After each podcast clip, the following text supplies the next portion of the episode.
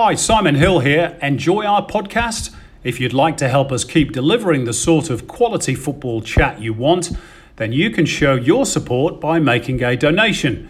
Big or small, however much you can afford, we appreciate all your help, and every cent will be ploughed back into improving production. Thanks in advance from all of us at Shim, Spider, and so much more. Mom deserves the best, and there's no better place to shop for Mother's Day than Whole Foods Market. They're your destination for unbeatable savings, from premium gifts to show-stopping flowers and irresistible desserts. Start by saving 33% with Prime on all body care and candles. Then get a 15-stem bunch of tulips for just $9.99 each with Prime. Round out Mom's menu with festive rosé, irresistible berry chantilly cake, and more special treats. Come celebrate Mother's Day at Whole Foods Market.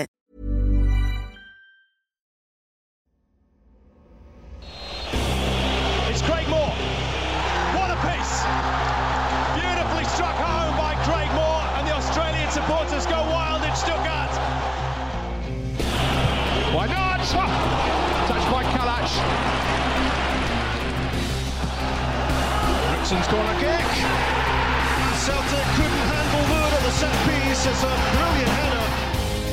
And Tail goes to spectacular. What about that? What about that? Oh. Here's Aloisi for a place in the World Cup. He scored! Australia have done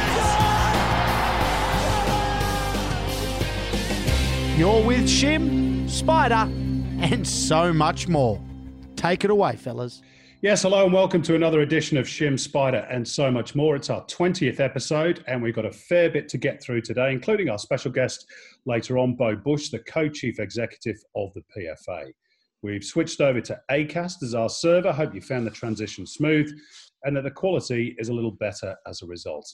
And joining me through uh, to run through the major talking points of the week are two golden boys from the golden generation, Zeljko Kalac and Craig Moore. Good to see you guys. Spider, let's start with you. Any update on the Greek Super League 2 season as yet? No news is good news, boys. So it means we're in the exact same position we were in last week. So nothing, nothing as yet. Okay. Um, Maury over there in Scotland. I'm actually going to start with a tweet um, that I got sent from Ben Archer, we got sent. Um, and Ben says Rangers say they're two seasons away from being in financial danger again. How concerned are you? Now, I know you. There was a story about this in the Scottish Sun a day or two back. All is not quite as it seems. Is that a fair summation? I think so, Simon. I mean, how concerned am I? Um, not, not overly. Uh, look, the day-to-day running for the last two years uh, at Rangers has been less than uh, across the road at, at Celtic. The the biggest difference from 2014 uh, through to today is Rangers have um, outgoing transfers have only had six million pound Simon to Celtic's 97. Um, and and obviously with everything that's at stake this year, being you know Celtic potentially going for ten in a row, Rangers hopefully being able to to stop that. I think that there'll be a lot more business next season for Rangers, and I think that they're sitting with a, a lot of talented players. Uh, the captain Tavernier, Morelos, we've spoken about, Kent, a lot of players of, of of decent value that may be able to be moved on at some stage and, and recoup a lot of money for Rangers and plus the curve at, Rangers at the moment is is slightly on the on the, the rise, whereas Celtic possibly in, in decline. So I'm not I'm not overly worried.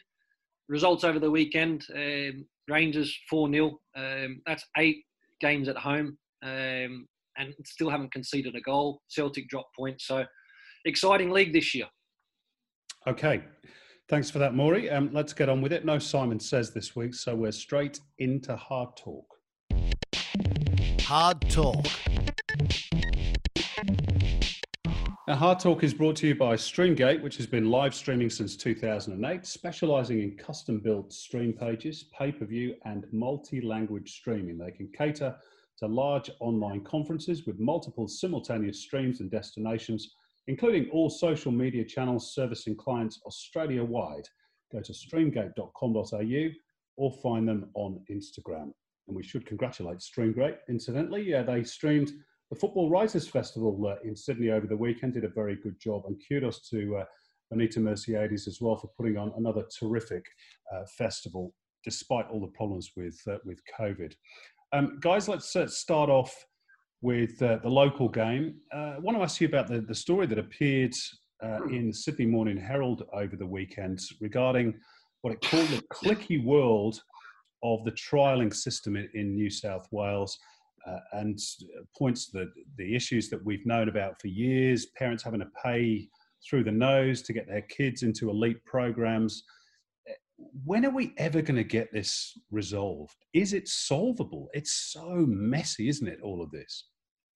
Yeah, it, it's a disaster. I, I, I read that, Simon, and Look, ha- having been a part of football for a long, long time in Australia, coming through the SAP programs, coming through the NPLs, coming through all these competitions, the reality is these clubs cannot survive without the money that the parents actually pay for the kids to play.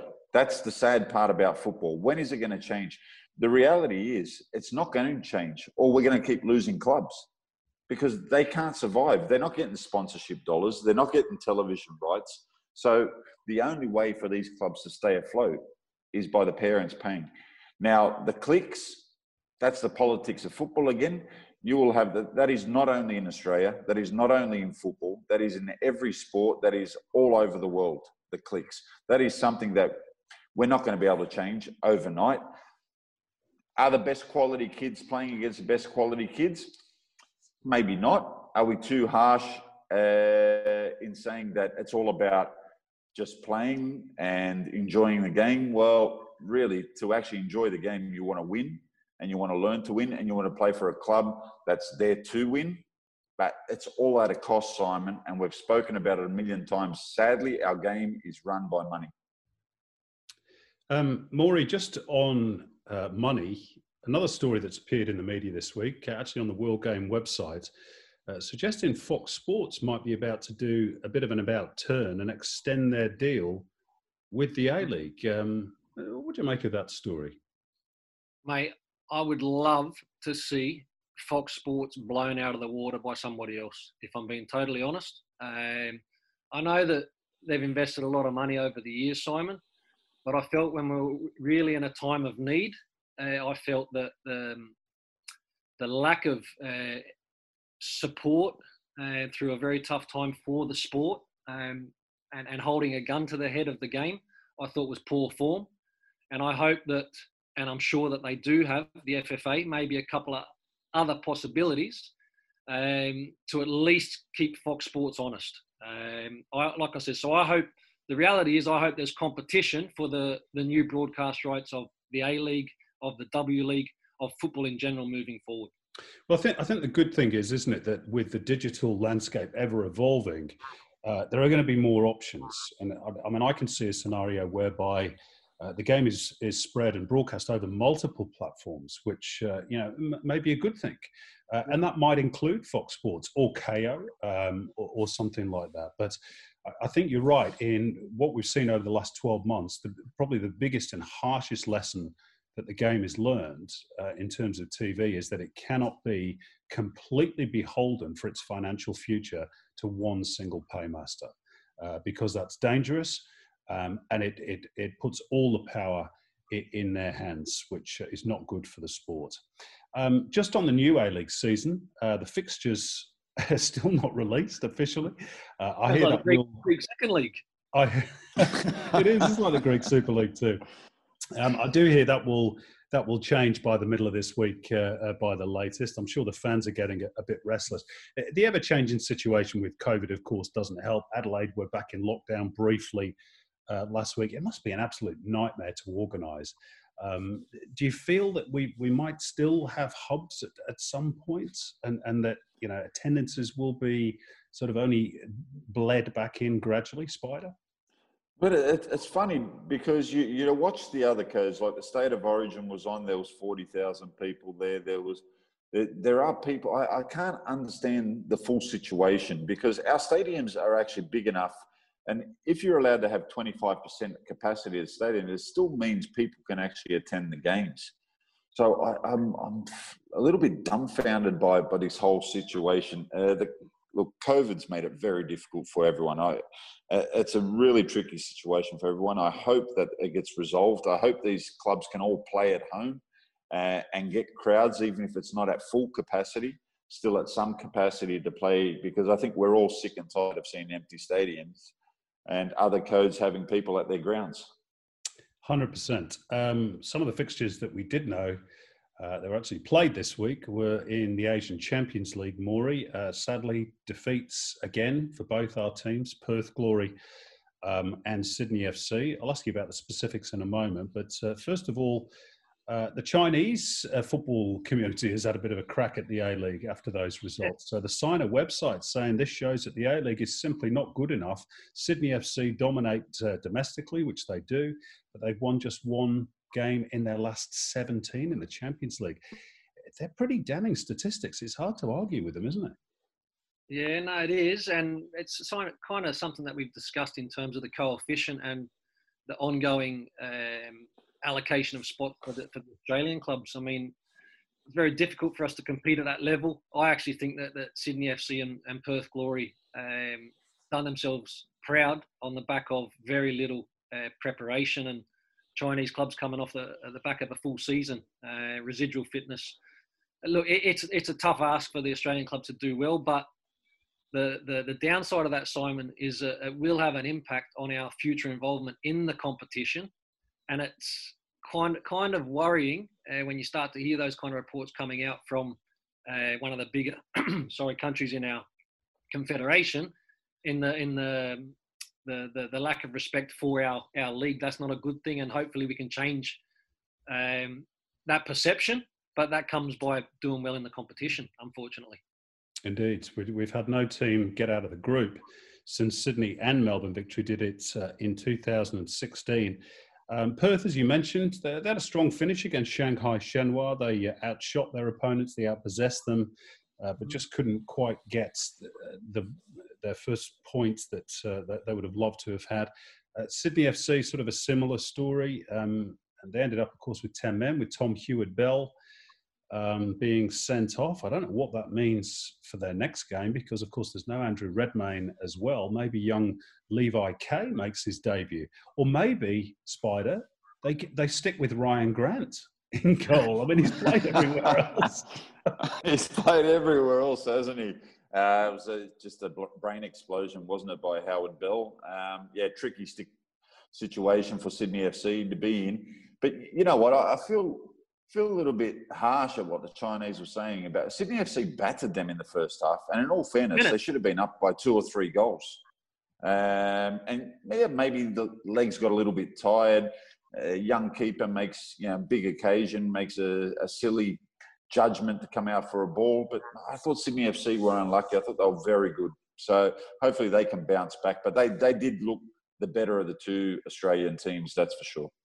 Um, Melbourne Victory, of course, start their or resume their campaign this week. Maybe Moree, they're our best uh, hope to get through to the knockout stage. They've got three points on the board already. and they have to play Beijing Guoan though, which is tough. Yeah, that's it's, it's not a, not an easy task. And again, Simon, like we've got the preparation factor of, of leading into this. Uh, Melbourne victory had limited numbers till very, very late on. Um, yeah, they've got some points on the board and in, in, a, in a decent position to, to try and make an impact on this group. But the reality is, I think that they'll come up short. And that's not um, a negative um, thing about the club. It's just the circumstances leading into this particular tournament um, and the, the, lack of preparation that our, our clubs have had. We felt that Sydney would be the best club um, in terms of what they delivered, and I, I kind of can't really change my mind from what I've seen. Well, a victory will include uh, two of their new signings, uh, Dylan Ryan and Ben Folami, both uh, hoping to be at the Tokyo Olympics in, in 2021. And on that theme, uh, the Olyroos played the second of their two friendly matches uh, last week against A League New Boys Macarthur FC. Uh, they came from behind, won by two goals to one. Conor Metcalfe scored a beauty and, and helped construct the second one as well with, it, with a terrific crossfield ball. Uh, I'm a big fan of this kid, Spider. I don't know whether you are. I think he's got the lot. I think he could. Uh, I'm not saying he's going to be a Premier League superstar. I don't know how far his career can go, but I think he's got all the tools to be uh, uh to be a Socceroo. Yeah, I, work, I, worked with him at Melbourne City, and you could see that he was developing along nicely. Uh, he had a few injuries early as a, as a youngster. It took him a while to get over, but now he's starting to fill into his body. He, he reminds me of a younger Riley McGree, that, that type of player. Uh, he just needs games. He needs game time. He needs to play regularly, keep getting the you know 50, 60, 70 matches under his belt. And I think in two or three years' time, uh, we'll be able to judge him much better. But he's he's definitely on the right path.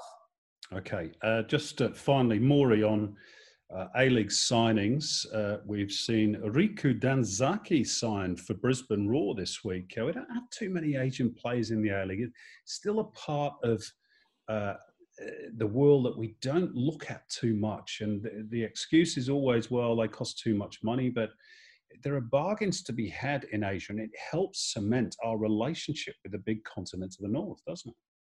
Uh, very much so. Ho- hopefully, Danzaki does uh, really well for, for Brisbane. I applaud Brisbane um, for this particular move.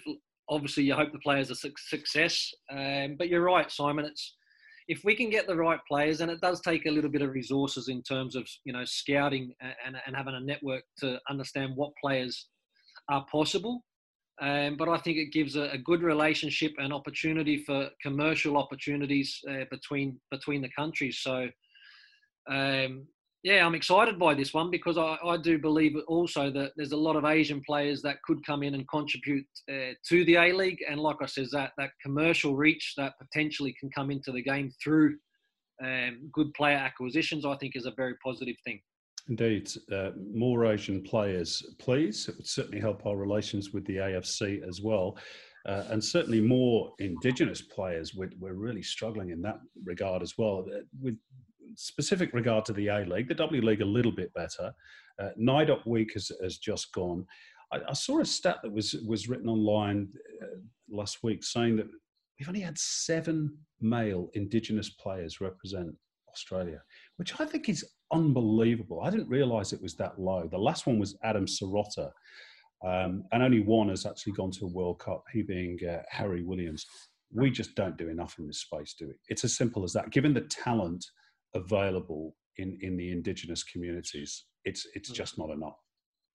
Is, is that us again competing against the other codes? Um, it's, a, it's a difficult one, isn't it? Uh, because they're out there. They're athletes, very good athletes. We we probably just need to set things up. But again, comes the resources and money, and to spot these guys that are playing all over the place, it costs money. Mother's Day is around the corner. Find the perfect gift for the mom in your life with a stunning piece of jewelry from Blue Nile. From timeless pearls to dazzling gemstones, Blue Nile has something she'll adore. Need it fast? Most items can ship overnight. Plus, enjoy guaranteed free shipping and returns. Don't miss our special Mother's Day deals. Save big on the season's most beautiful trends. For a limited time, get up to 50% off by going to Bluenile.com. That's Bluenile.com. We're like scratch records, aren't we? Money, money, money. Yeah. Let's yeah. Uh, move on to a place where there's lots of money and that's uh, the English Premier League and, and overseas in general. London calling. London calling. Well, guys, uh, let's uh, start off with uh, a topic that's um, been pretty prevalent in Australia here as well as the UK.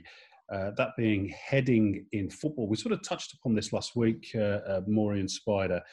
the Players' Union now in the UK are calling for the practice to be reduced uh, in training and uh, particularly for, for younger kids.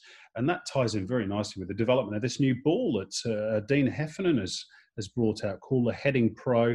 Uh, it weighs only 250 grams, uh, less acceleration onto the head. Um, and, and the exposure to heading the ball is, of course, as we're now sort of starting to find out, that cumulative effect over the years is is the problem for for players in later life, which is why the likes of Nobby Stiles, Jack Charlton, uh, developed dementia. Bobby Charlton has been diagnosed with it as well. So uh, maybe this ball developed in Australia can uh, can be one of the answers, if not the total answer. Yeah, now look, it would be fantastic uh, and something that that I, will certainly be behind and, and pushing uh, while I'm over here because it's very topical, Simon, as you as you know. And I think it's important that there still is uh, the ability to be able to practice safely um, during the week before you go into potential games because you can't go from nothing to all of a sudden a game of football where potentially you head the ball a, a huge amount of time. So, um, mate, great, great um, initiative, um, you know, by by Dean Heffernan. And I actually tried to share something, but for whatever reason, I think because I'm in a different country, I couldn't get the Fox the content.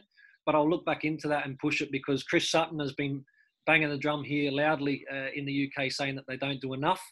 And you know, if, if something like this lighter ball uh, can can be something that can make an impact through world football, then I'm all for it. Indeed, um, Spider. Let's move on to the Nations League. Uh, Italy, Belgium, Spain, and France through to the final four, probably to be held in Italy, COVID permitting, uh, next October.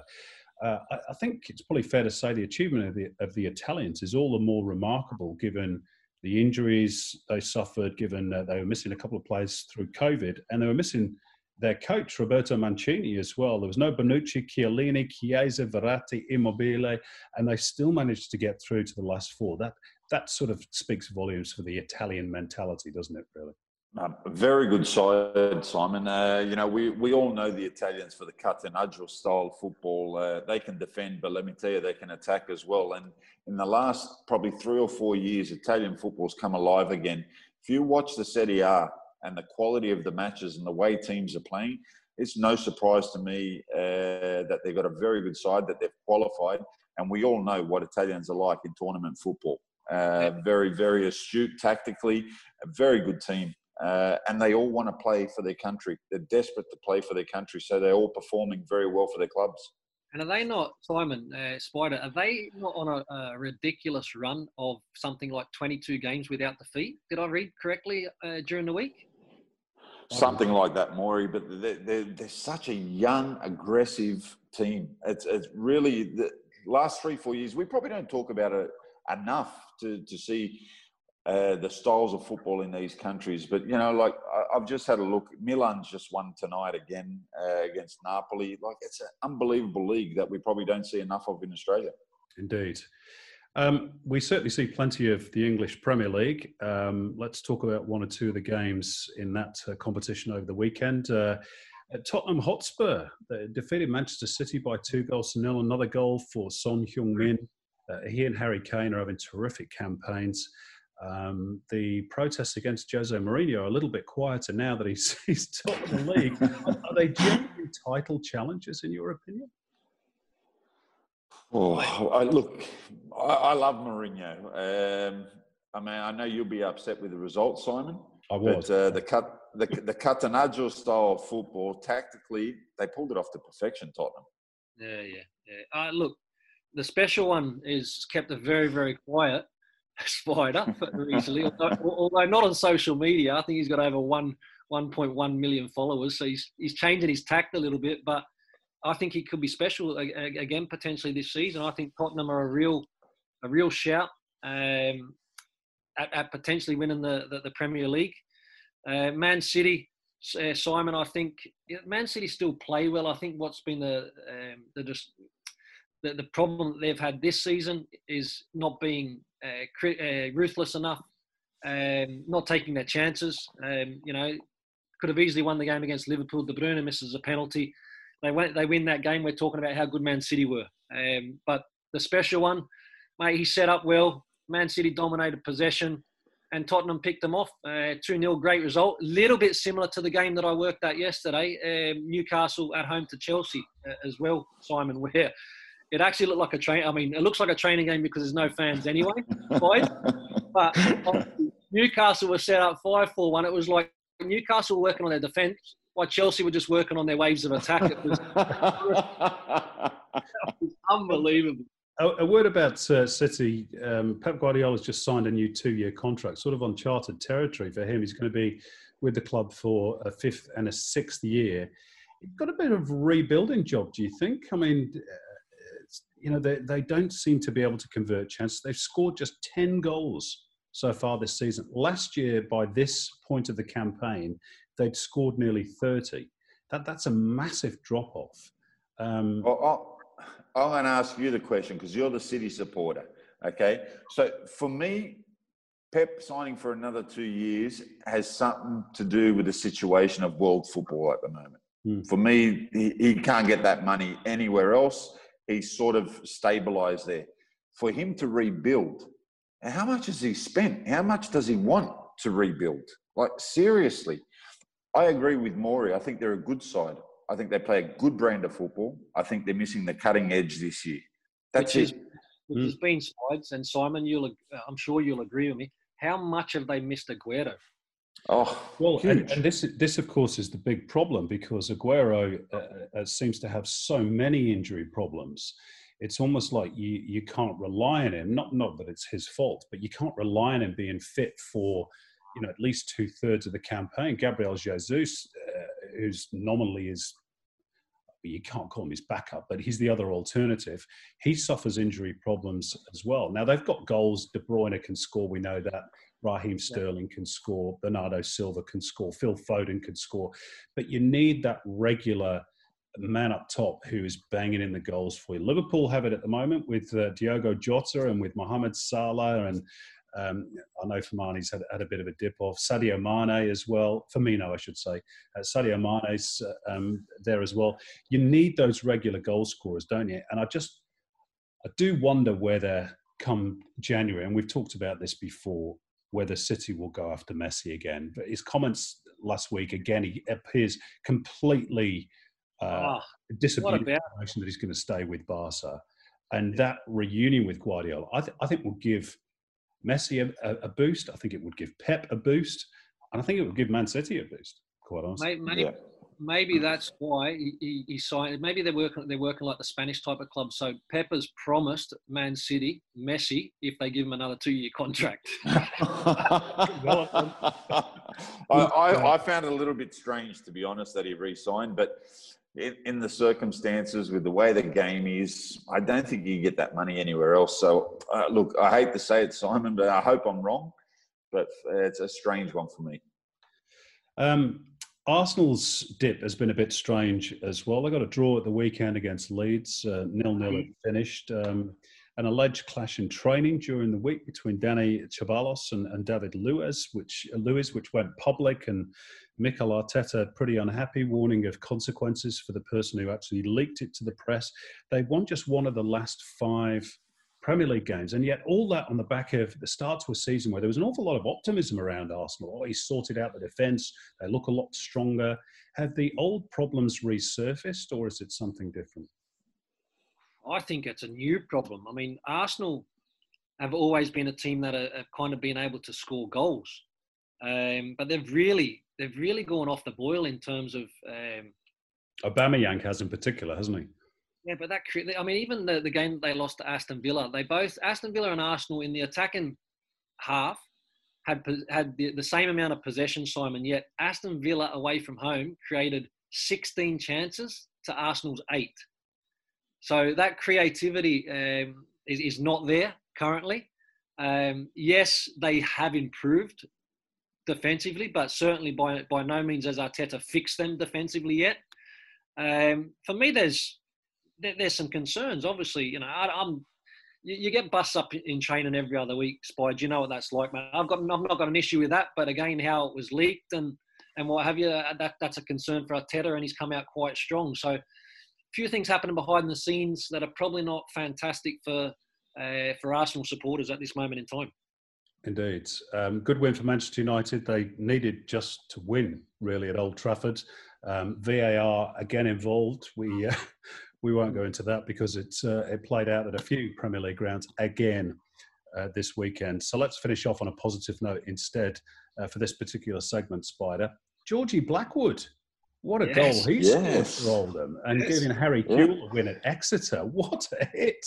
He's doing all right, yeah. isn't he, Georgie boy? Hey, Harry, what a mate! Harry's on. He's on fire. I think five wins from their last seven. Uh, it's incredible when you have got an Aussie coach, a fellow friend like that, and you just follow them religiously when they're playing, and you're just like crossing your fingers that they get a win and that that, that can, continues for them. And great for Georgie Blackwood. Uh, it'll do his world of confidence. He's getting game time they're, they're, they're, they're winning matches, which is fantastic for, for Oldham, for Harry, for Georgie Blackwood. No, great news. Great news. Finish as well, Spy. It's just his right foot. He just bends it into the, the far far corner there. And physically, we know that Georgie Blackwood has got the frame for it, but he certainly, you have to back it up here in the UK, especially in League Two. So his game will, will come on a lot by playing those matches, as you said. So, yeah, no, well done to both. Uh, the Aussies are doing well there, which is pleasing maybe George about to fulfil the potential that George um, uh, that Graham Arnold saw all those years ago when he started off at Sydney FC. Thanks for the moment, uh, guys. Let's move on to our final segment, and we've got uh, another big guest waiting for us in Footballers' Lives. Footballers' Lives.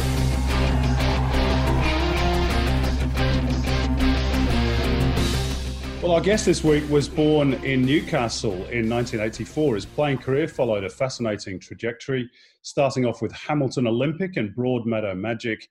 He graduated to the A League via Manly United, signing for the Newcastle Jets on a trial basis in 2008, before finally making his debut in the top flight in the same year for Sydney FC in a big blue against Melbourne Victory. After 10 games with Sydney, he got his first permanent A League deal with North Queensland Fury in 2009.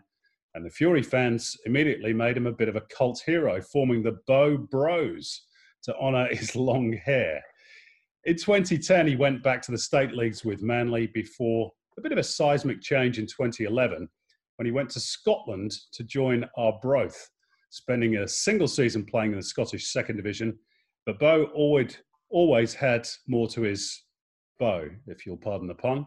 He's a trained journalist, and when he returned to Australia, he took up a position with the PFA as their media and communications officer.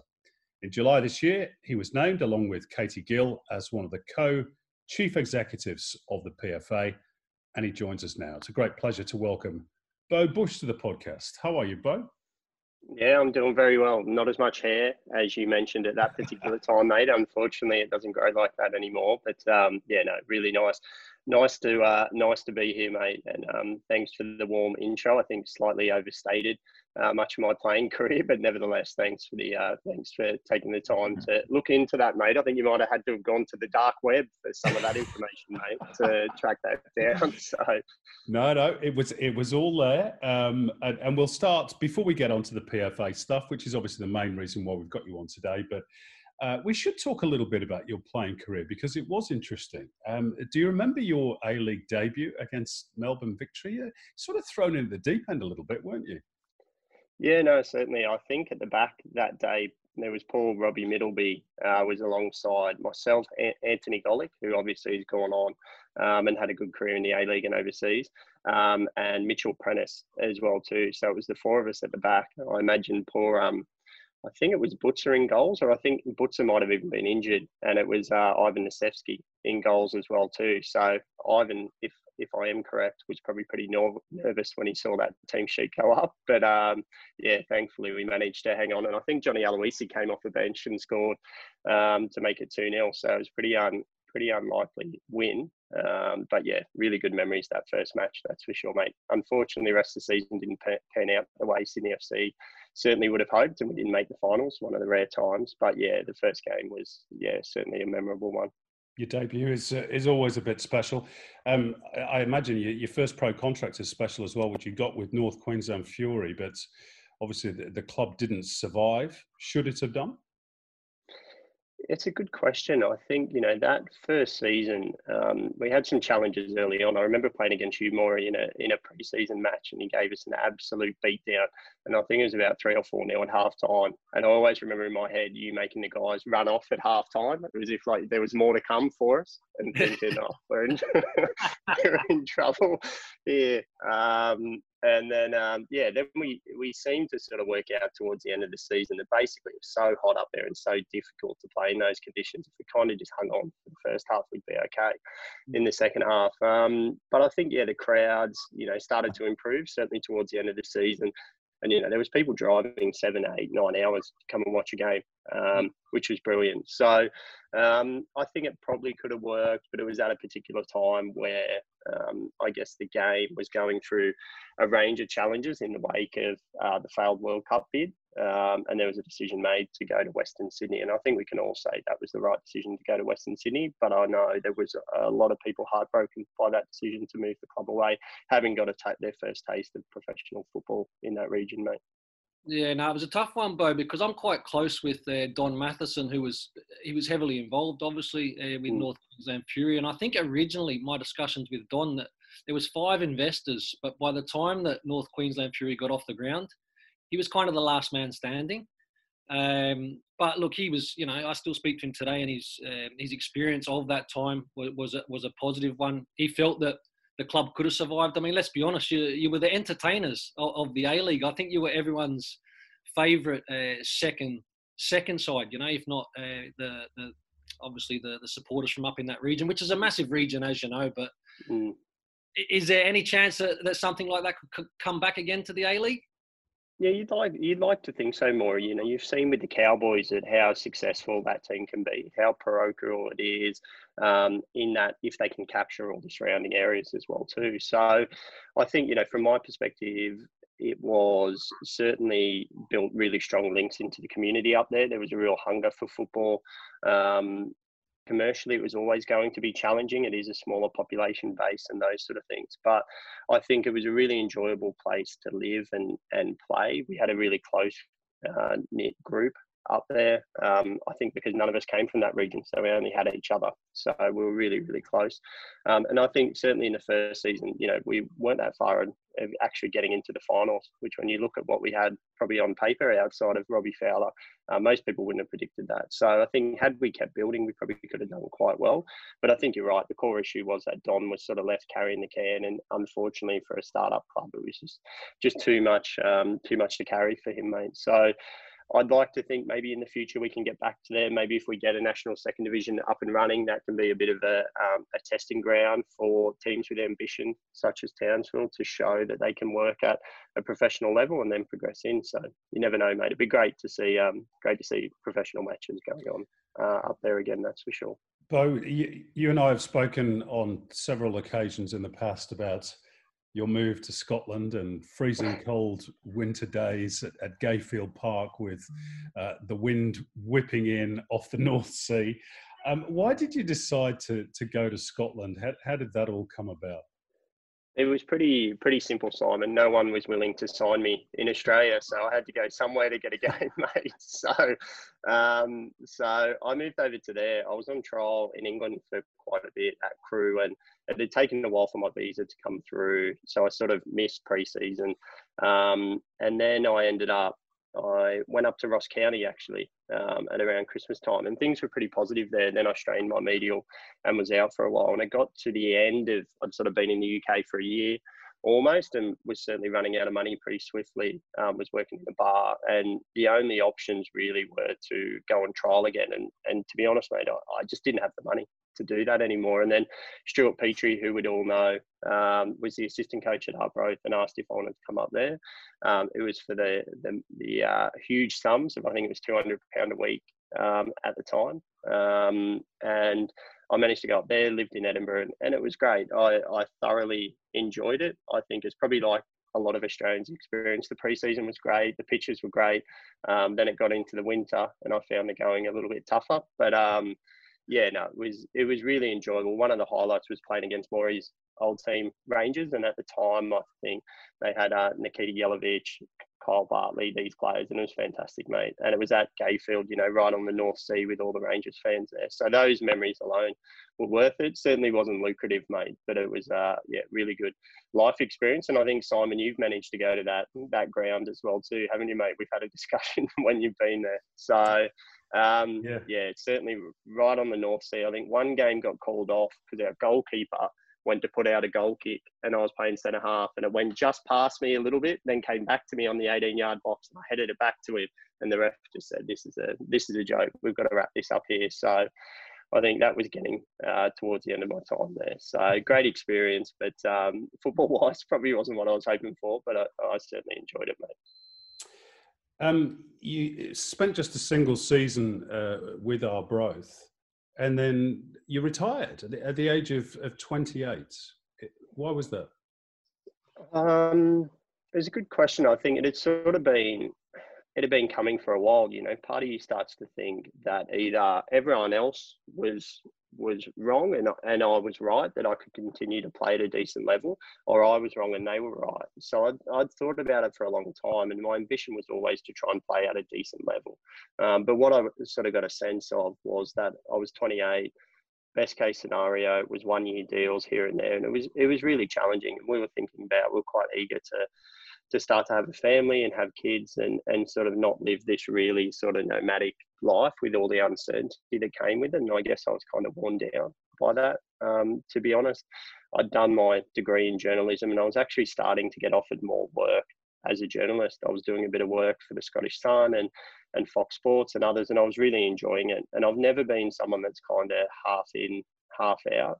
And I just felt a sense, you know, when I thought about it pretty deeply, that I wasn't all in anymore. And I knew that if I wanted to go down the path of being involved in football in a different capacity, I needed to be all in on that. So yeah, so I, I made the decision to finish up. It wasn't. Um, it was more difficult just because it felt unfulfilled my career in many ways. Um, so I think that part was difficult, but there wasn't, you know, a load of offers that I was knocking back that made it particularly difficult, mate, to um to walk away.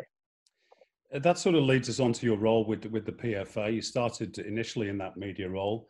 Now you've got uh, the top job itself, along with Katie Gill, two Novocastrians together.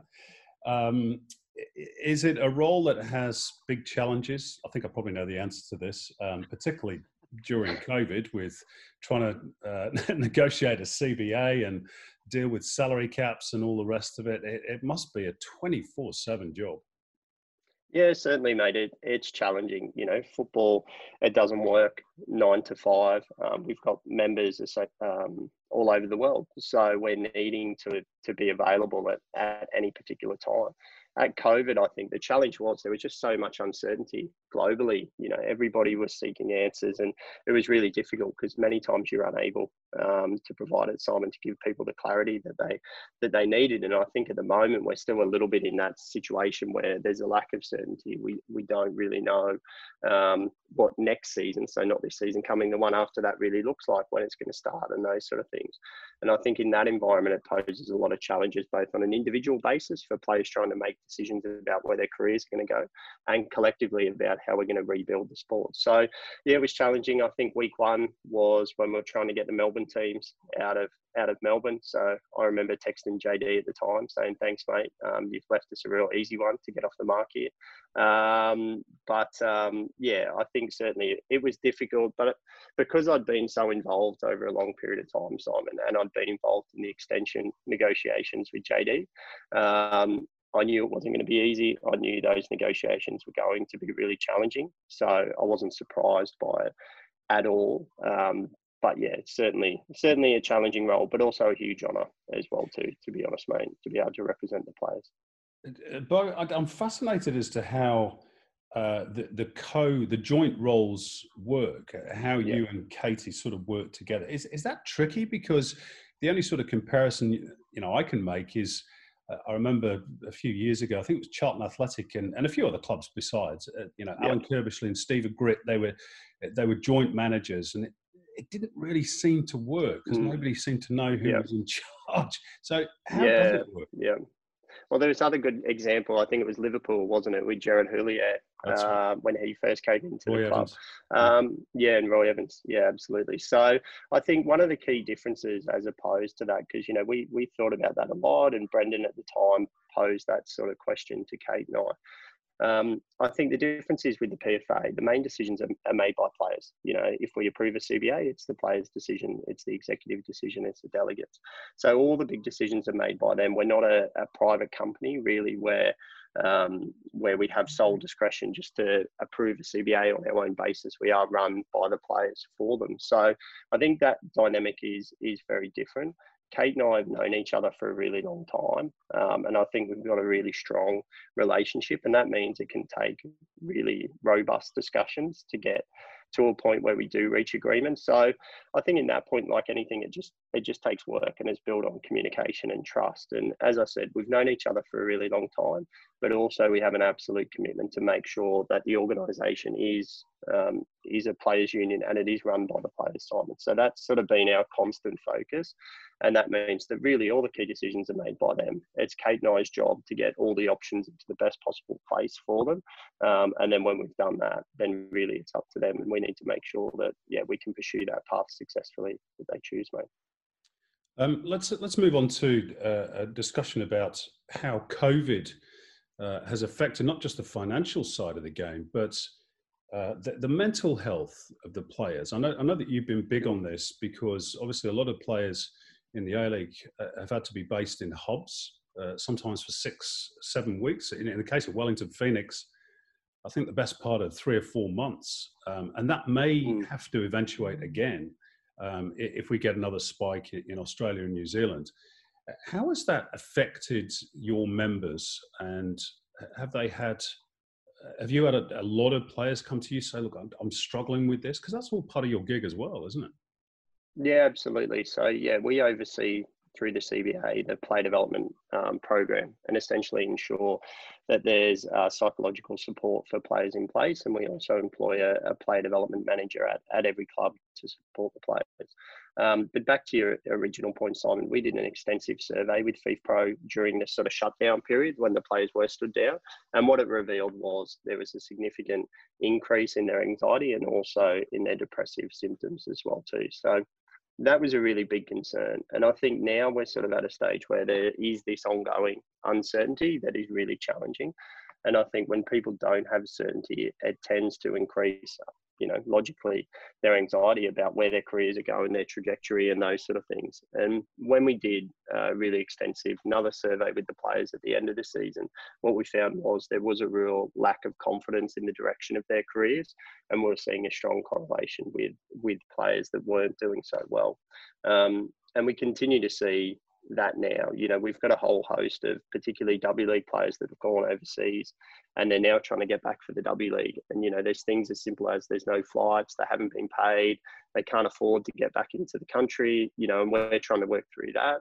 Um, we had guys in Indonesia um, for a while there that you may have read that Indonesia was going through the roof in terms of COVID. The leagues were getting shut down, the country was getting shut down, and we just simply couldn't get them out. Um, we had to get the help of the government. So I think during this time, we kind of had to, a lot of the things that we built the PFA on is our legal and advocacy work, and we also had to become travel agents, counsellors, all these other areas um, because you know the way we sort of work, we are the key point of contact for players. Um, and I think that was a big challenge for the staff. But one, fortunately, we managed to sort of navigate. It was a lot of we learned a lot of new things that previously we hadn't done before.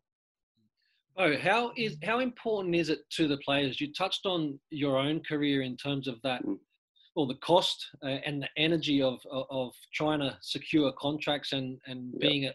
a, a year a year's contract, which, which doesn't offer a great deal of, of security for mm. a player. Um, I know the PFA are massive in terms of the, the you know the restructure of Australian football and the yep. encouragement of longer term deals to, to provide that security for the players and the hmm. stability, but also it's a good option for a football club if they develop the player in the right manner to be able to hopefully have these players going on to, to bigger and better things through a domestic transfer system and also um, bigger moves hopefully overseas. But how important is that?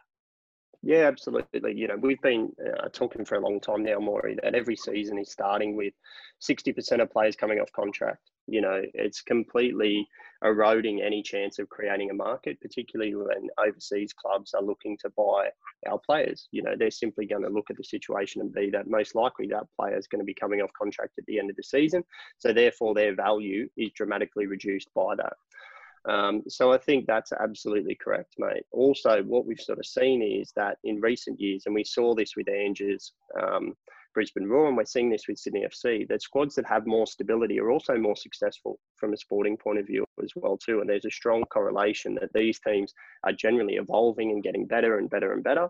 Um, and that's sort of what we see at the teams that are more likely to keep turning players over there's the opposite that they're generally down towards the bottom of the ladder. So I think you're absolutely right, mate, that we want to see more stability here. We've also done some research that showed that the fans want to see more stability as well too. That the constant churn is hurting people um, engaging deeply and building strong connections with the players, mate. So I think you're absolutely right. If there's longer term contracting, we actually have an opportunity to create a market.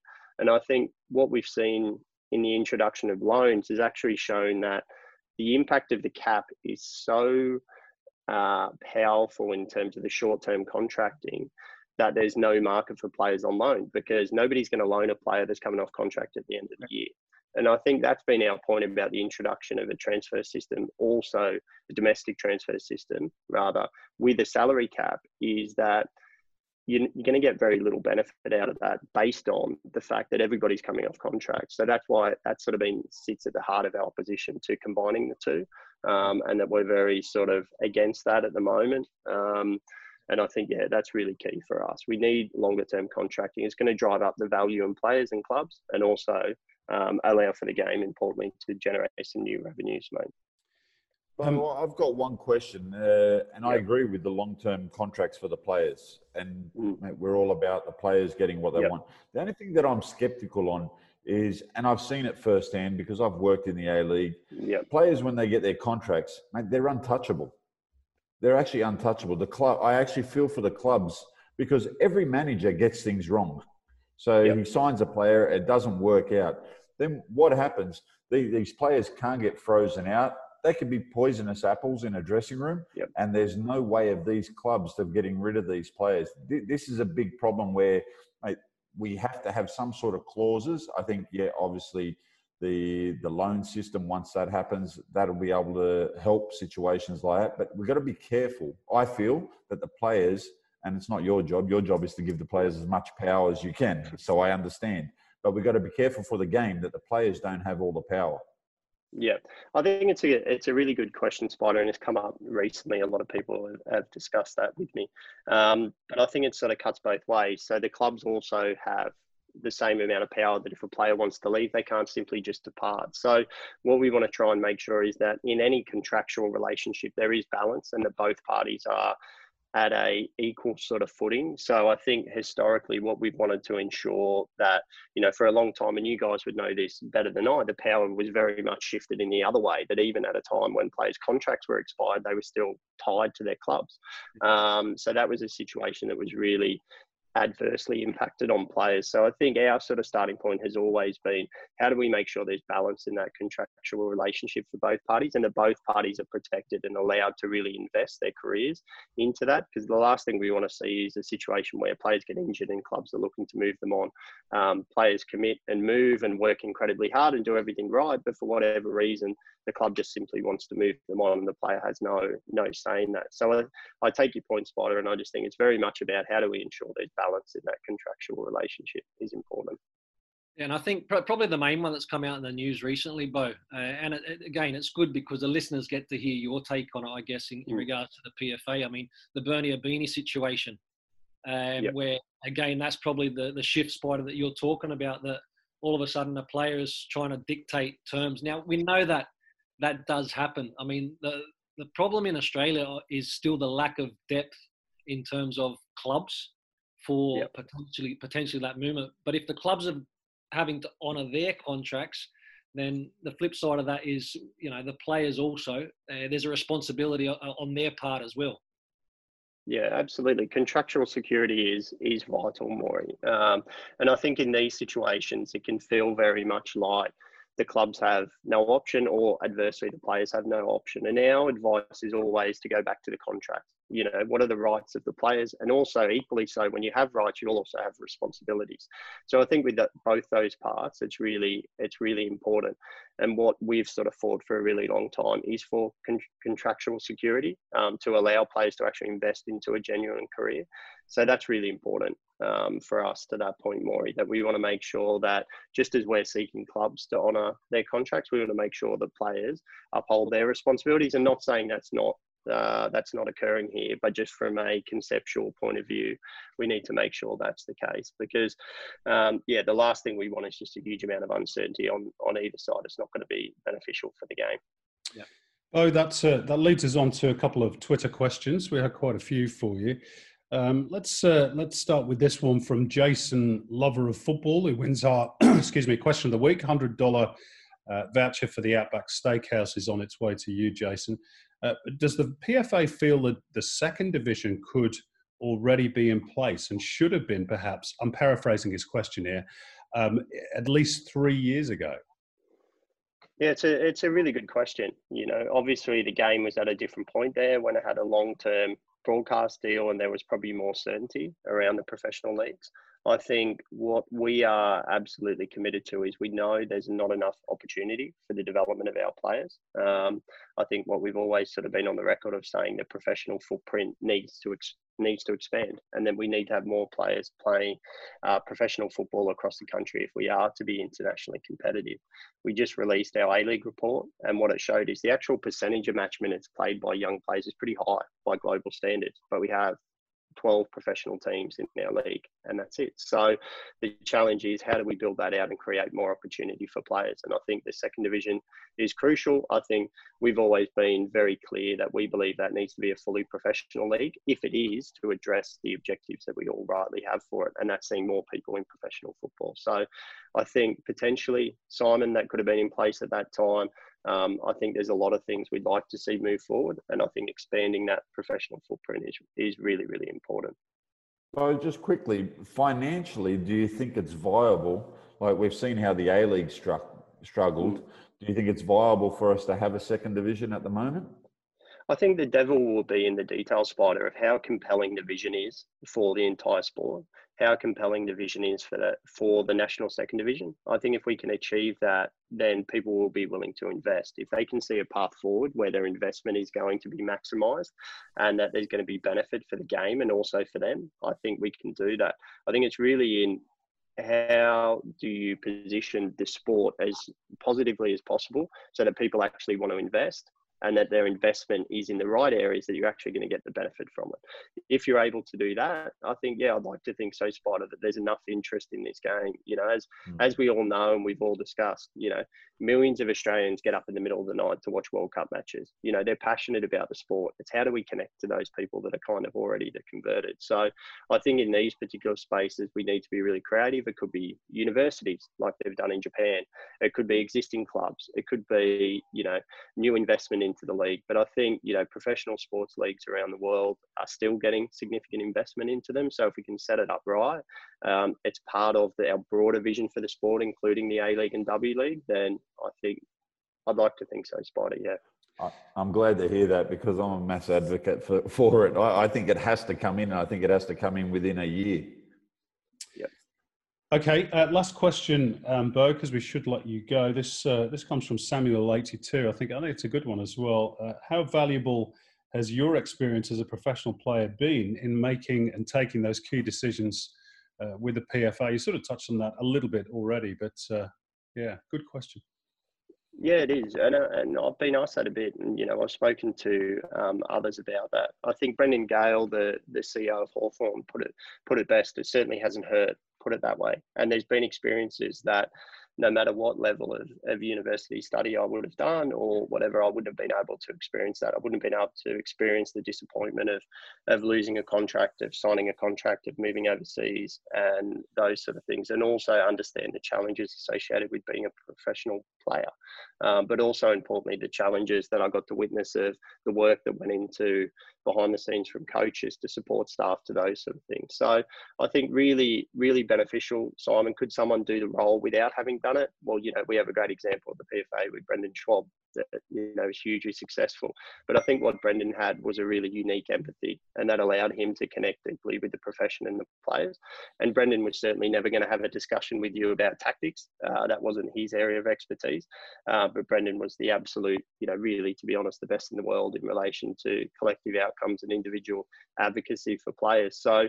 I think it certainly helped, mate. Um, not the be all and end all, um, but yeah, certainly been beneficial for me, that's for sure and Beau, just quickly, finally, Matty Ryan and Tommy Oar elected to the PFA executive this week. Two fantastic profiles, and more importantly, individuals. You, you must be very happy to have them on board. Yeah, really happy. That was a real priority. Obviously, we had Millet on the exec for a long time, guys, um, and Millet was really, you know, crucial in everything that we did. Um, we've always had the Socceroos have been so important to the PFA of what you guys have done. You know, both of you guys on the call were absolutely vital to ensuring that the Socceroos utilise their power for the benefit of the whole sport. You know, um, and that's what we're asking for Matty and Tommy to do as well too. You know, Matty, I spoke to him. You're always um, a little bit unsure when you speak to a player of that profile of how interested they're going to be, how much time they're going to commit. Um, and Matty was first class straight away. You know, he was asking a lot of great questions, really committed. So we're really pleased. And Tommy, Tommy has been involved for quite a while now. Tommy had a difficult experience over in Cyprus, um, so we got to know Tommy really well through that. Then he got more involved when he came back.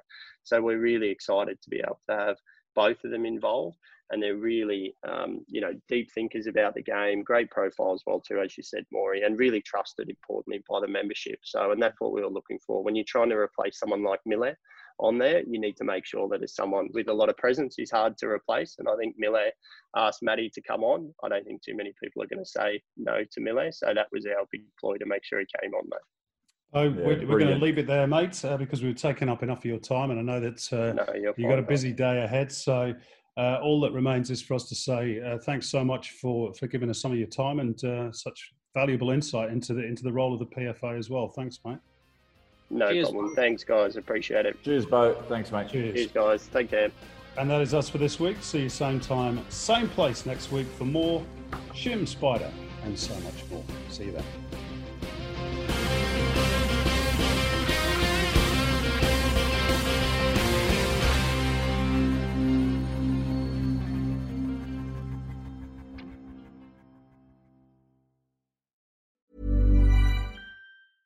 Mom deserves the best, and there's no better place to shop for Mother's Day than Whole Foods Market. They're your destination for unbeatable savings, from premium gifts to show-stopping flowers and irresistible desserts. Start by saving 33% with Prime on all body care and candles. Then get a 15-stem bunch of tulips for just $9.99 each with Prime. Round out Mom's menu with festive rosé, irresistible berry chantilly cake, and more special treats. Come celebrate Mother's Day at Whole Foods Market.